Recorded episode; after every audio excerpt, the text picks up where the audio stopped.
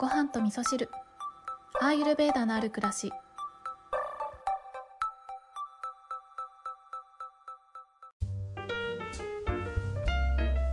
こんにちは土井京子です。今日はお便りをご紹介しながらお話ししたいと思います。ごはみそネームキートさん。キートさんはじめましてですね。お便りありがとうございます。京子さんこんにちは。ハート。ありがとうございます、えー、まずはじめに急ぎではありません。お忙しいでしょうし、京子さんの休息が一番大切だと思っています。というね、前置きをしていただいて、初めてお便りします。2ヶ月ほど前にこちらのポッドキャストを知り、過去回を全部聞き終えたら、お便りを書いてみようと思っていました。かっこ京子さんは過去回は聞かなくてもいいとおっしゃられていましたが、私が聞きたくて、いざお便りするとなると何を書こうかなって最近考えてしまってました。私は1歳半の息子と夫と3人暮らしです。夫は今年の春に転職したこともあり、仕事や付き合いで忙しそうです。夫はとても優しく、欠点だらけの私に対して文句を言ってきたこともないような人です。そんな夫に対し冷たいとまではいきませんが、ぶっきらぼうな態度になってしまうことが最近あります。仕事の関係だから仕方がないと分かっていながらも飲み会が多く一人で育児している時間が長く感じてしまいもやもやしてしまうのです。もちろん息子のことは大好きなのですが、オージャスが足りていないからこんな態度になってしまうんですかね。家族のために働いてくれて、その関係での付き合いがあることを分かっているつもりなのに、どうしても理想の態度を取ることができない。そんな時どうしたらいいのでしょうか。息子の寝かしつけをしながら過去回を聞くことが多く寝落ちしていた時もあるかもしれないのでもし同じような質問をしていたらすみません。長い文章を読んでくださってありがとうございました。京子さん最近お仕事が忙しく疲れが溜まっていらっしゃるようなので風邪などひかないよう願っておりますどうぞご自愛くださいはい、こんなメッセージをいただきました。キートさんありがとうございます。そう、最近ね、仕事ちょっと忙しかったんですけど、ようやくね、落ち着いてきました。えー、今回はですね、えー、と、理想の態度を取ることができない時に、まあ、どうしたらいいかっていうね、そんなご相談の内容でメッセージをいただきましたけれども、えー、まずね、キートさん、えっ、と、2ヶ月ほど前に、ポッドキャスト、ごはみそ知ってくださって、過去回を全部聞き終えたらお便り書いてみようと思っていたということなので、2ヶ月で全部聞いたっていうことですかね。すごいですね。ありがとうございます。そう、本当にね、過去回は私は恥ずかしくて自分では振り返れないんですけど、まあ、あのー、こんな時もあったよなっていう感じでね、過去回は、うん、自分の成長過程を覗き見るような感じでね、時々振り返ることは、まあまあ、たまにはあるんですけれども、ちょっとね、気恥ずかしいような感じもあるんですけど、キートさん、あの、たくさん聞いてくださってありがとうございます。はい。そしてキートさんは、えー、ご主人と息子さんと3人暮らしということで、いつもね、育児の方、お疲れ様です。そしてね、あの、ご主人がね、お忙しいんですね。で、ご主人は転職をされたばかりということで、きっとね、ご主人も、うーん、いろいろとね、あの、ご主人はご主人なりに大変なことをね、たくさん抱えていらっしゃって、キートさんも、まあ、それをね、分かっているつもりなんだけれども、なんかちょっと優しくできなくって、えー、ぶっきらぼうな態度をとってしまうっていうのは、あれですかね、えー、優しくできなくて、えー、ちょっと意地悪したくなっちゃうみたいな、そんな感じだったりするんですかね。でね、えー、ご相談いただいている理想の態度を取ることができない。そんな時どうしたらいいのでしょうかっていうことなんですけれども、えっ、と、アーユルベーダの見解でね、ちょっと見ていくとですね、まずはこの理想の態度が取れない、え本来自分がこう本当はこうしたいんだけどなっていう本当の自分とはね違う態度をとってしまうということで、えー、本当の自分と、えー、乖離してしまっているようなそんな状態だと思うんですよね。なのでまずは自分としっかり向き合ってあげて、ね、自分との信頼関係をね作ってあげるってことがすごい大切になってくるんですけれどもよくねこういう状態の時は瞑想をしましょうねとかね、えー、自分と向き合う時間を作るために、えー、自分で自分をマッサージしててあげるようなセルフケアをしてあげようねとかね、そんな風にアイルベーダでは言われたりするんですけれども、まあ、そんなアイルベーダ的なケアじゃなくても、えー、よくって、例えばね、本が好きな人だったら本を読むとか、えー、何ですかね、うん、自分が好きなことをしてあげるっていう感じですかね。えー、自分のことを、まあ、一人の人として客観的に見て、自分をご機嫌にしてあげるために何か自分のためにやってあげるっていうね、そんなことをして自分と向き合って、えー、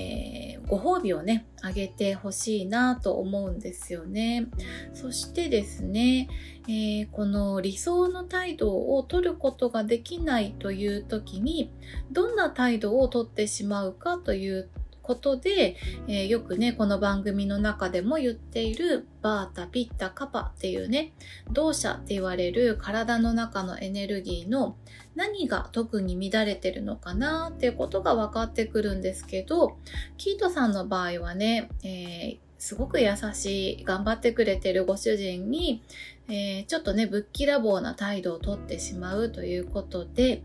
うん、これはちょっとしたね、えー、まあ、暴力って言ったら言い過ぎなんですけれども、まあ、ちょっとね、うん、冷たいというか、まあ、あったかくないような態度をとってしまうっていうところで言うと、まあ、ちょっとした暴力にも当たるのかなと思ったので、この少しね、意地悪なことをしたくなっちゃうみたいなね、そういう時には、えー、アユルベーダでは心の状態がね、ラジャスっていう、えー、ちょっとね、えー、暴力的な攻撃的なそんな状態なんですけれども心の状態がラジャスになってしまっている時っていうのは、えー、バータピッタカパっていうこのエネルギーの中ではバータとピッタこの2つのエネルギーがちょっとね高まりすぎてしまうっていうことがあるのでバータとピッタを落ち着けてあげるようなそんなケアをしてあげることによって、えー、このねぶっきらぼうな態度をとってしまうっていうことを少しね、えー、調整してあげることができるんじゃないかなって思うんですよね。で、えっ、ー、と、実際にバータとピッタが高まってしまうのは何でかっていうとこを紐解いていくと、まずね、バータっていうのは、えっ、ー、と、疲れている時に高まってしまうものでもあるし、えー、バータの性質っていうのは、冷たいとか乾燥しているとか早いとか不規則とかねそういった、えー、性質があるので今のね季節寒くなってくる季節で乾燥してくる季節っていうのは全ての人がバータが高まりやすい季節であったりするんですね。で特にキートさんの場合は、えー、お子さんのね育児というところでおそらく自分のペースでなかなか生活ができていないようなところがあると思うのでそういそういうところでも、えー、不規則な生活になってしまったりとか、あとは、えー、忙しく早く動かなければいけないっていうところもあったりするので、まあ、そういったところからね、バータが高まってるんだろうなって思うのと、あとは、え、そんな生活活を頑張って、えー、こなしていこうというね、えー、ちょっとスイッチをオンにしっぱなしになってしまうようなね、もうやる気を奮い立たせていかなくてはいけないということで、火を、体の中のね、火をメラメラと燃やさなきゃいけないってところで、そこでね、ピッタが、えー、高くなってしまってるんじゃないかなっていうふうにね、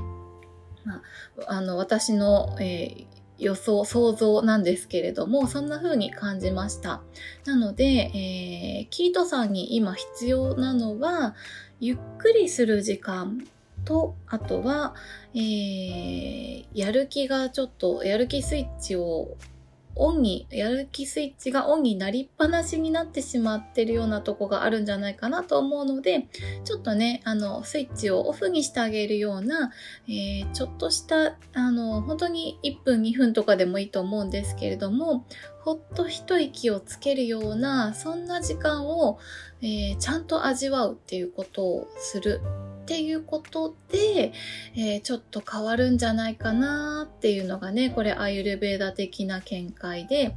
えー、見ていくとそんな風に思いました。で、まあ、こっからはね、えー、アイルベーダの見解というよりは私の見解なんですけれども、えっ、と、キートさんはね、えー、ご主人がすごくね、優しい人だっていうことが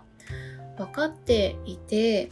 で、えー、でもね、ご主人は転職したばかりですごく忙しそうで、まあ、平たく言っちゃうとね、あの、あんまりコミュニケーションが、うん、ちゃんと取れていないような感じなのかなというふうにも思ったんですよね。だけど、えー、ご主人は仕事や、えー、お付き合いでね、まあ、家族を守っていくために頑張っているということで、うん、なんか今は自分が我慢しなきゃいけないのかな、みたいなね、そんな思いもあるのかなって思ったんですよ。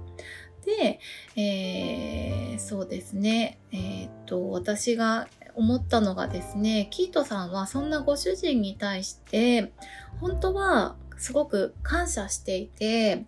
感謝の気持ちをあのすごく伝えたいんだけど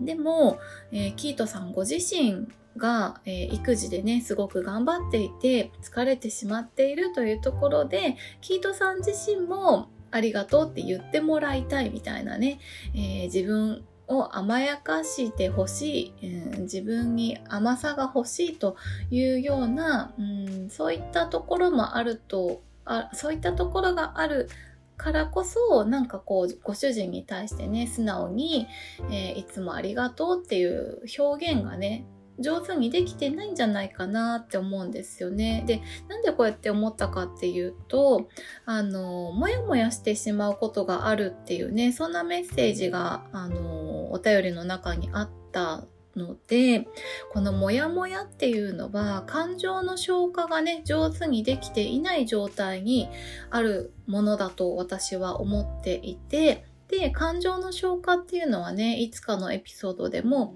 お話ししたことがあるんですけれども、えー、いろんなねえっ、ー、と、悲しいとか、怒りとか、うん、妬みとか、いろんな感情あったりすると思うんですけれども、この、えー、負の感情でモヤモヤしてしまっているものを最終的にどうやって消化していくかっていうと最後はありがとうに変えるということですっきりするっていうことがあるなって私は思っているのでキートさんはこのモヤモヤをありがとうにどうやって変えていくかっていうことをねちょっと考えてみてもいいかなって思ったんですよね。で多分キートさんご自身このお便りを書いてくださっている、えー、書いてくださったことによって多分キートさんの中でもある程度いろんな気持ちが整理できたんじゃないかなとも思うんですよね。なので、えー、このね、あの、キートさんご自身が書いてくださったこのメッセージを、えー、キートさんが、えー、自分でね、読み返してみて、本当は何が望みなのかな？自分はどうなったら、えー、穏やかになれるのかな？っていうことを考えてみていただくとうん、ご主人に対してのありがとうっていうことであったりとか、息子さんに対してのありがとうっていうのを見つけやすくなってきて、そのありがとうが出てくると、多分モヤモヤがどんどん晴れてくるんじゃないかなって思うんですよね。そしてぜひね、あの、ご主人に対してもありがとうってことを伝えてほしいんですよね。ですごく不思議だなって思うんですけどあの誰かにね「ありがとう」って言うとすごくね自分に優しくなれる自分が自分に優しくなれたようなそんなあの気持ちになるんですよ私。なので、えー、キートさんもねご主人一番そばで頑張ってくれているご主人に対してありがとうができてくると多分自分を癒すことにつながってくるんじゃないかなっていうふうに思いました。これは私の見解なんですけれどもね。はいということで今日はですねキートさんからいただいたお便りに、えー、お返事をさせていただいたんですけれども、あの、今日もね、ちょっと台本は特に書かずに思いのままにお話をさせていただいたんですけれども、あの、オージャスがね、足りていないと、やっぱりね人に優しくできないっていうこともあるんですけれどもオージャスを貯めていくっていうのはねあのちょっと時間がかかることでもあったりするのでまずはねあの自分がうん自分の中でこう乱れている動作、うん、エネルギーっていうのを整えてあげるっていうことでオージャスを貯めていけるような体になっていくっていうこともあるので、えー、ぜひね、えー、今回のお便りのお返事としてはですね、えー、バータとピッタを鎮静させさせてあげるようなセルフケアをね何かやってあげるっていうことであったりとかあとはね感情の消化というところで、えー、ご主人との関係性ご家族との関係性の中で、えー、たくさんねありがとうを見つけてってくれたらいいなというふうにね思って、えお話をさせていただきました。何かね参考になれば嬉しいなと思います。多分こうやってねお便りを書いてくださることだけでもモヤモヤ解消につながるかなと思うので是非ねまたお便りいただけたら嬉しいです。はい。それでは皆さん、あの、今日もね、あの、ちょっと長めになりましたけれども、最後まで聞いてくださってありがとうございます。今日も良い一日をお過ごしください。